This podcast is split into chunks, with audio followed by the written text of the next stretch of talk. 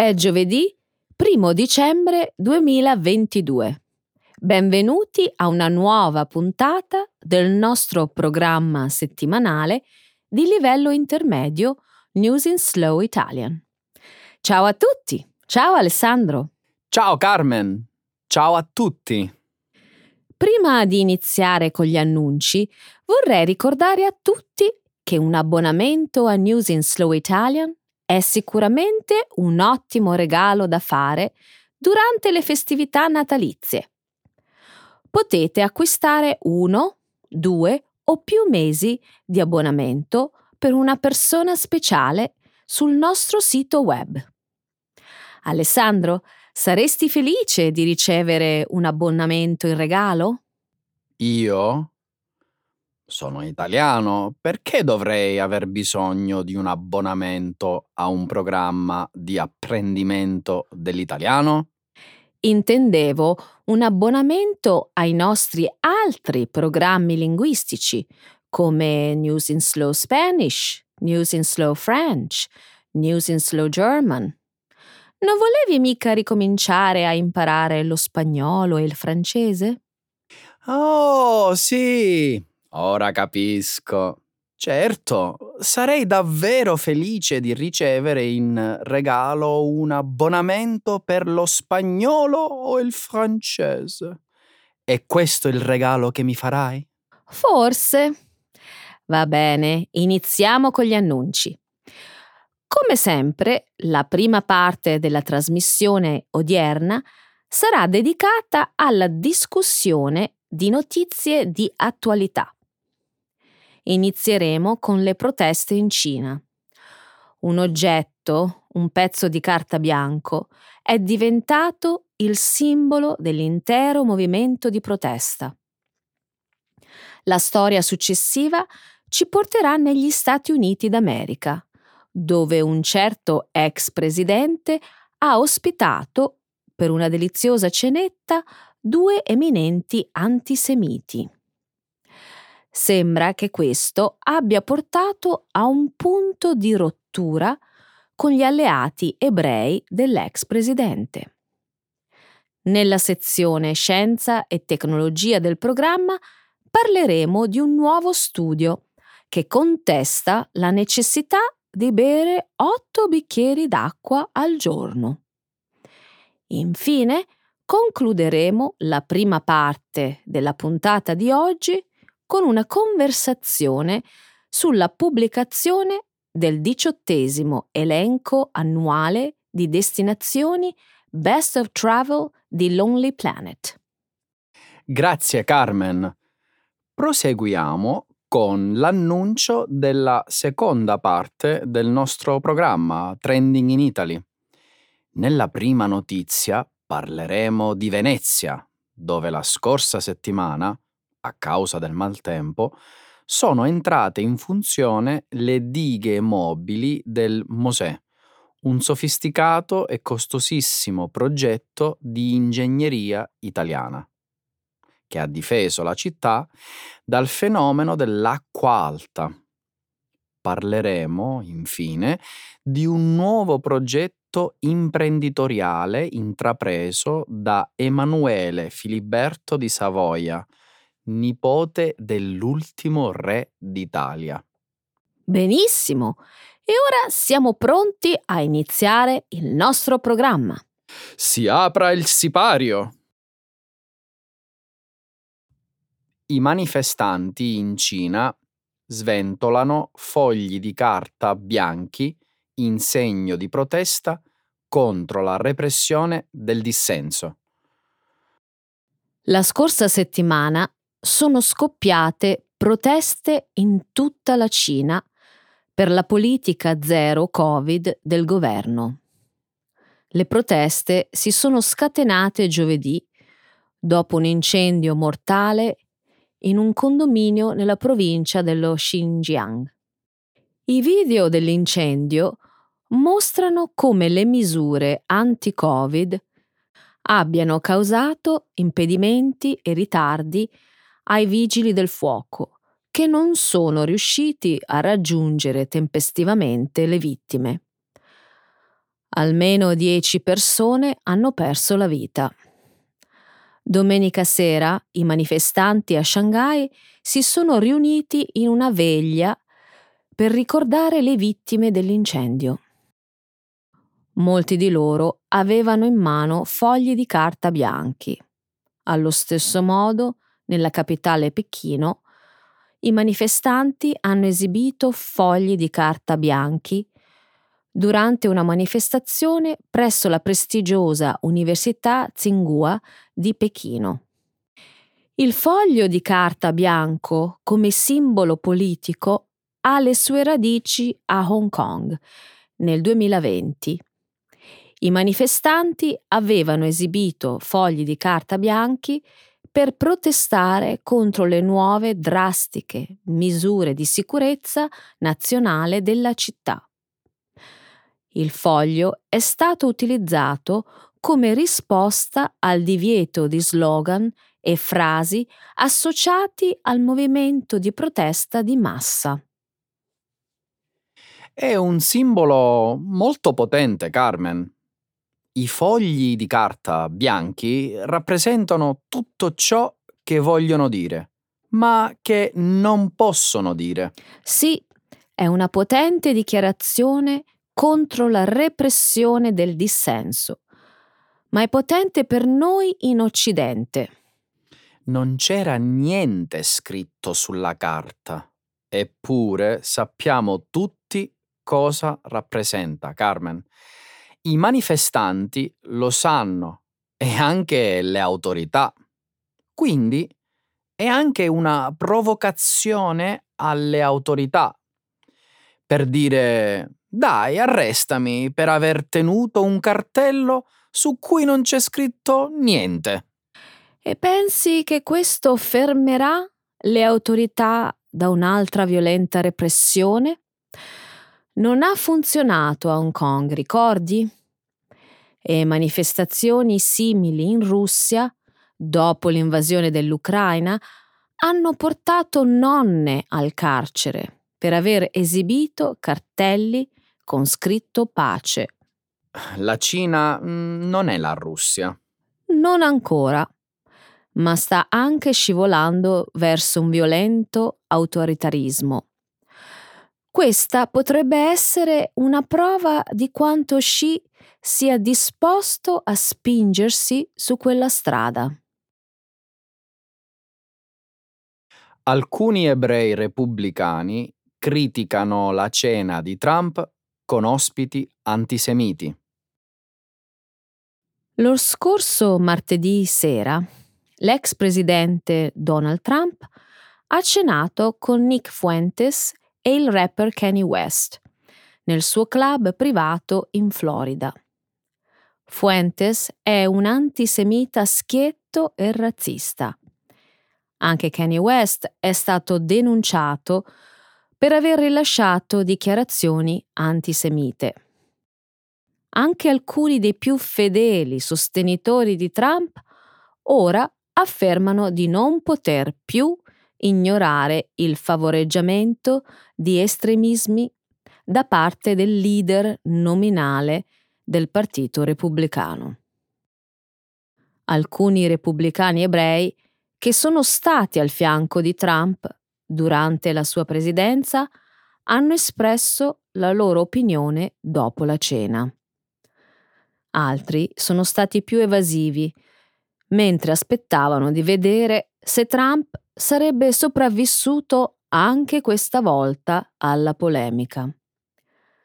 La dichiarazione iniziale della Republican Jewish Coalition, la coalizione degli ebrei repubblicani, ha condannato Fuentes e West, ma non ha menzionato Trump.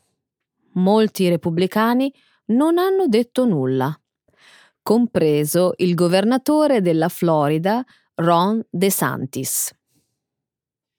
Mi congratulo con quei repubblicani ebrei che finalmente stanno esprimendo la loro opinione. Però se fossi un cinico, Carmen, direi che era anche un passo facile da fare. ora che Trump non è alla Casa Bianca e che le sue politiche non sono più in grado di appoggiare il governo israeliano di destra di Benjamin Netanyahu. Non sei poi così cinico, Alessandro. Anche il rabbino Hauer, vicepresidente esecutivo dell'Unione Ortodossa, ha affermato che le buone azioni di Trump nei confronti di Israele non annullano le sue cattive azioni e viceversa. Credo che fosse una citazione dal Talmud. Sì, l'Unione Ortodossa ha invitato Trump a condannare i suoi ospiti e a tagliare ogni legame con loro. Ma lo farà? Molto probabilmente no. Trump soccombe alle lusinghe di chiunque. Non mostra alcun segno di contrizione. La sua portavoce ha detto che non si farà problemi ad incontrare ancora Kanye West. Mm, a proposito, era Kanye West che aveva scritto su Twitter Go DEFCON 3 on Jewish people. DEFCON?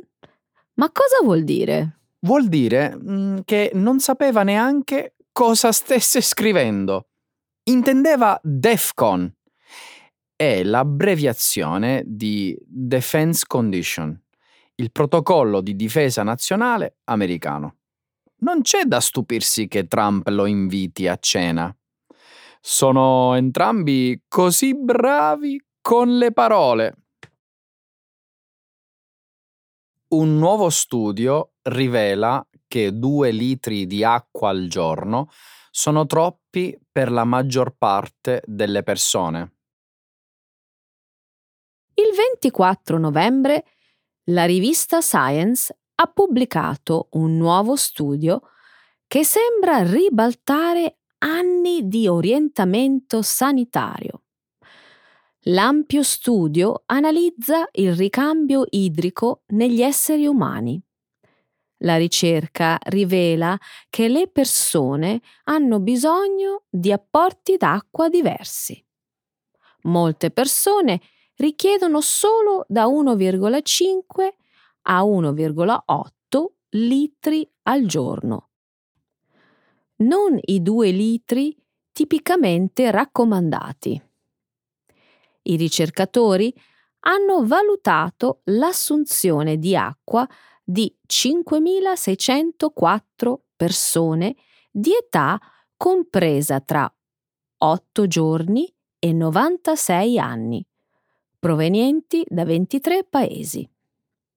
I partecipanti hanno bevuto un bicchiere d'acqua in cui alcuni atomi di idrogeno sono stati sostituiti dal deuterio, un isotopo dell'idrogeno stabile, naturale e innocuo. Il tasso e velocità di eliminazione del deuterio superfluo ha rivelato la rapidità del ricambio idrico corporeo. Le persone che vivono in climi caldi e umidi, gli atleti e le donne che allattano richiedono più acqua degli altri. Il ricambio idrico negli uomini giovani è di circa 4,2 litri al giorno mentre nelle donne tra i 20 e i 40 anni di circa 3,3 litri. Il ricambio medio scende a 2,5 litri entro i 90 anni, sia per gli uomini che per le donne. I neonati ricambiano circa il 28% dell'acqua nel loro corpo ogni giorno. Evviva! La tirannia degli otto bicchieri d'acqua al giorno è finita!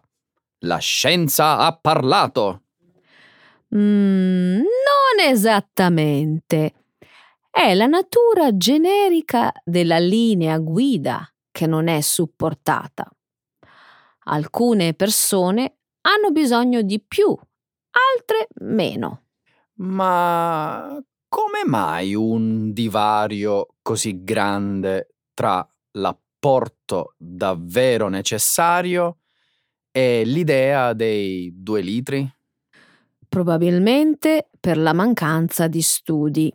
Questo è lo studio più completo fino ad oggi. Ora ne inizieranno altri e ci saranno ulteriori correzioni. Questa è solo una parte del progresso della scienza. Inoltre, gli autori dello studio hanno suggerito che studi precedenti potrebbero non aver tenuto conto del contenuto di acqua negli alimenti. Mm, te la dico io la verità.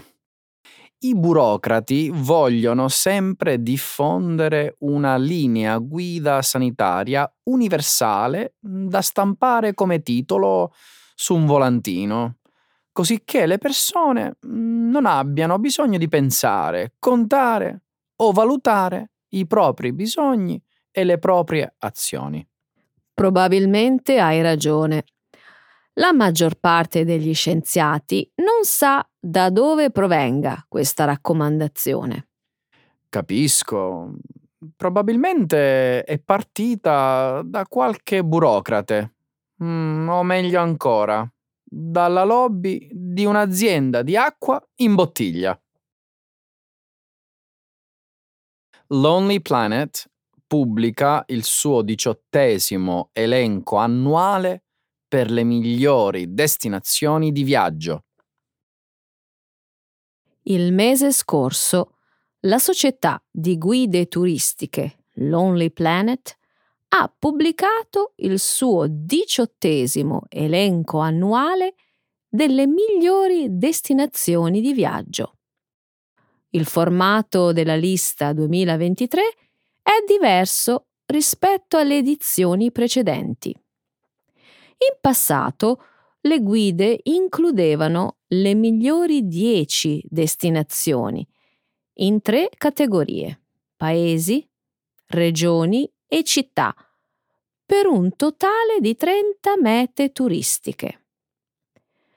Questa volta l'elenco è suddiviso in cinque categorie: sapori, itinerari, relax, connessioni, scoperte.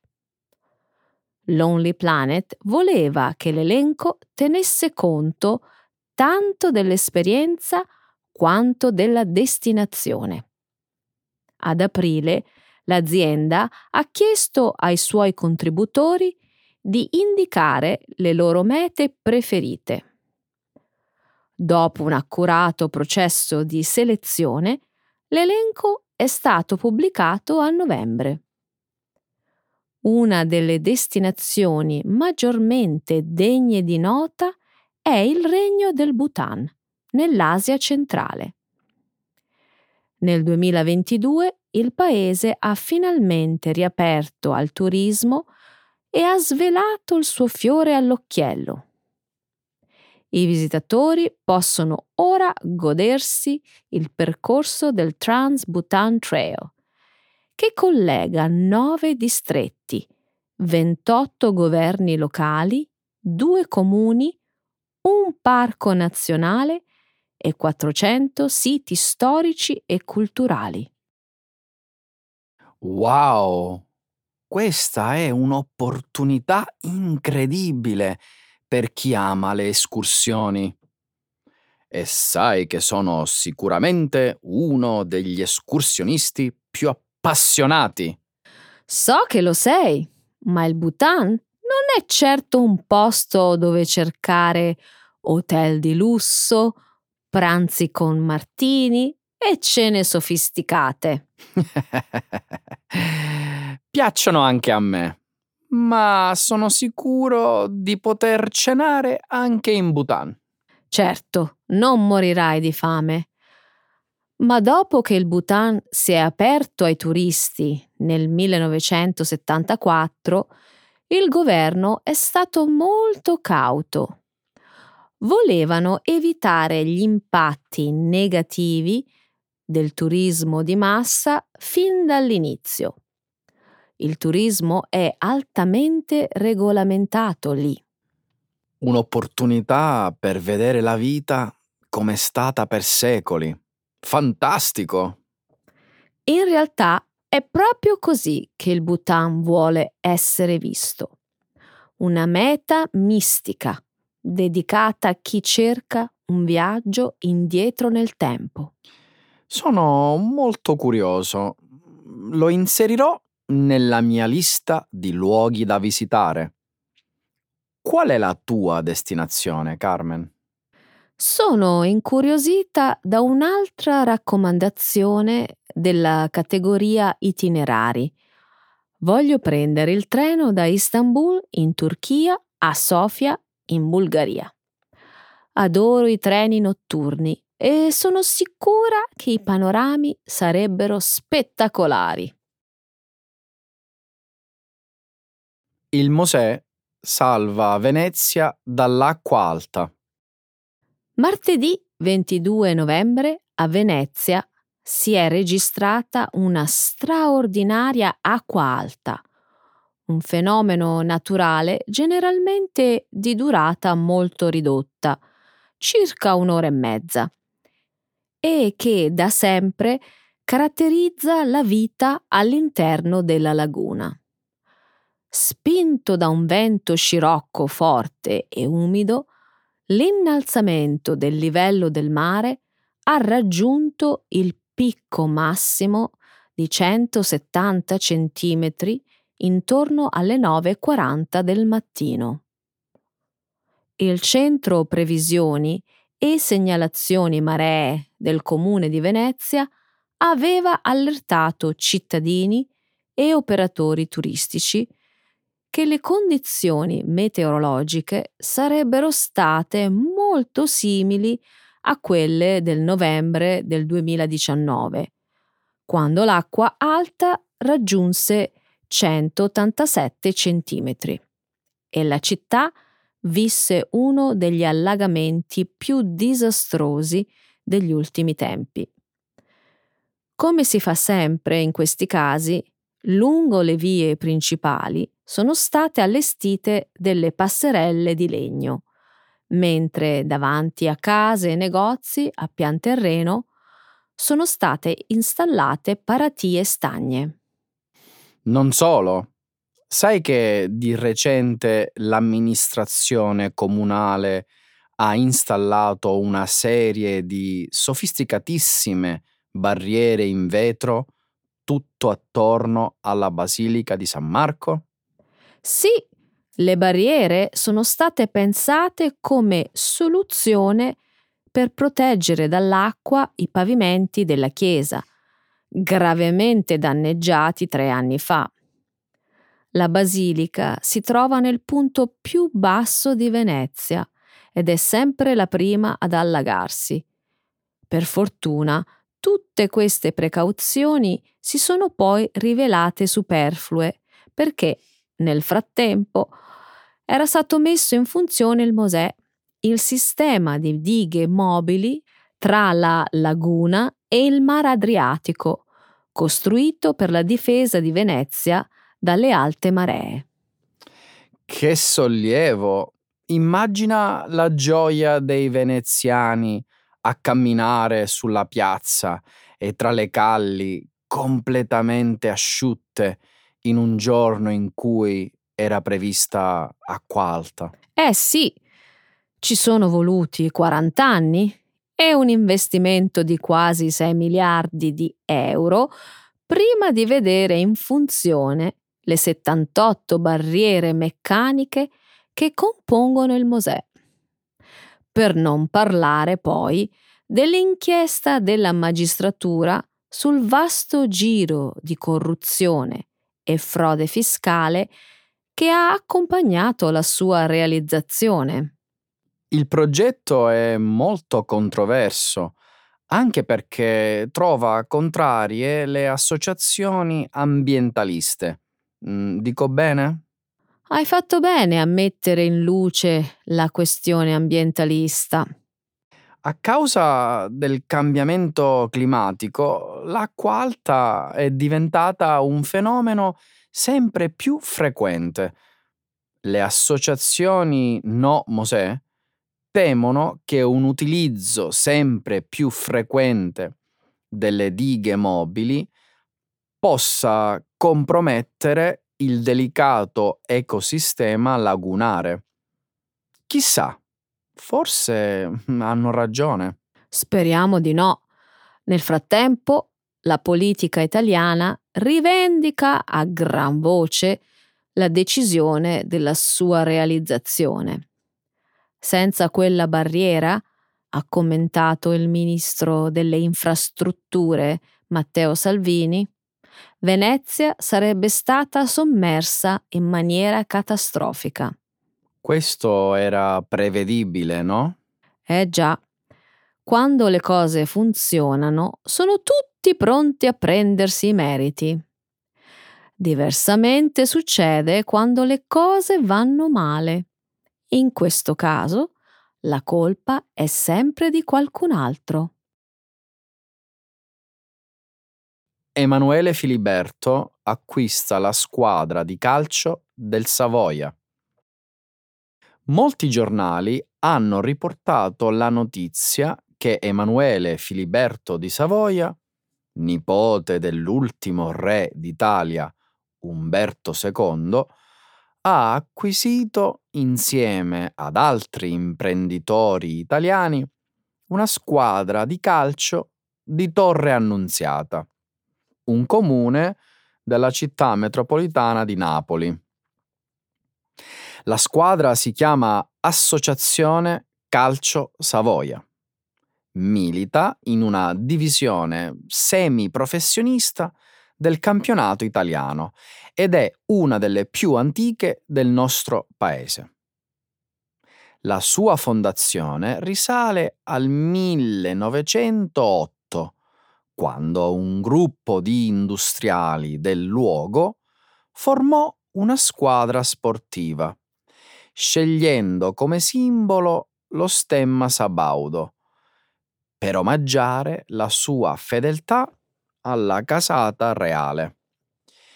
I Savoia sono una delle dinastie aristocratiche più antiche e prestigiose d'Europa in Italia rimasero al potere fino al 1946, quando il popolo sancì, con un referendum, l'abolizione della monarchia in favore della nascita della Repubblica e stabilì l'esilio per la famiglia reale e i suoi discendenti maschi.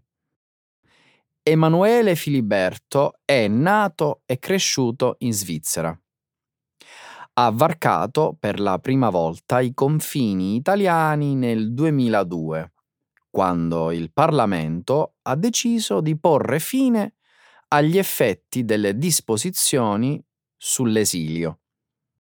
Da allora è stato una figura molto presente nel nostro paese ha partecipato a numerosi programmi televisivi, ha organizzato diverse attività culturali e si è candidato più volte alle elezioni politiche nazionali, senza però essere mai eletto.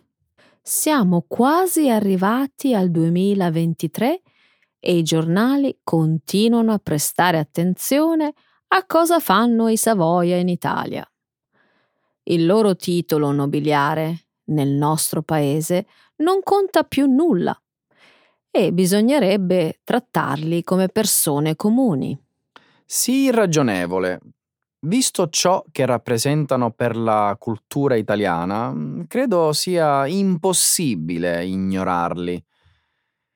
Personalmente li trovo divertenti. Se lo dici tu.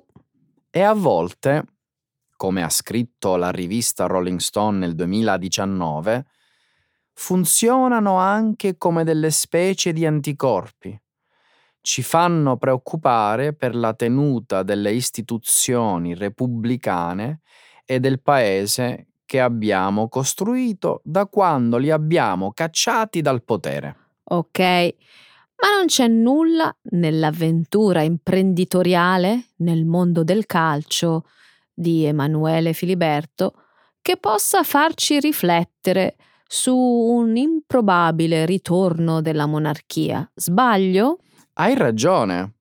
Il suo progetto ha vari obiettivi, tra cui quello di creare il più grande vivaio di calciatori del sud Italia, con una academy e borse di studio dedicate ai migliori talenti.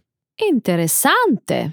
Inoltre, ambisce a tenere la squadra lontana dalle organizzazioni criminali.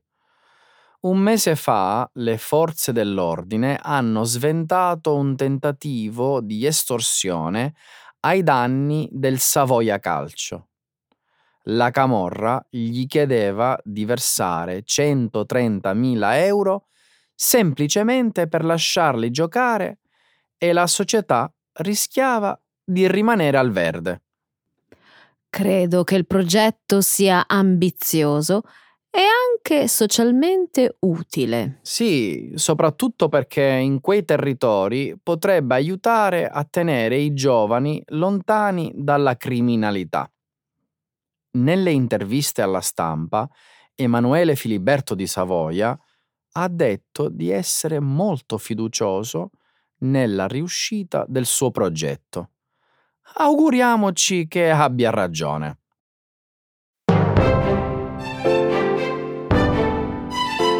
Ciao a tutti, grazie per l'ascolto.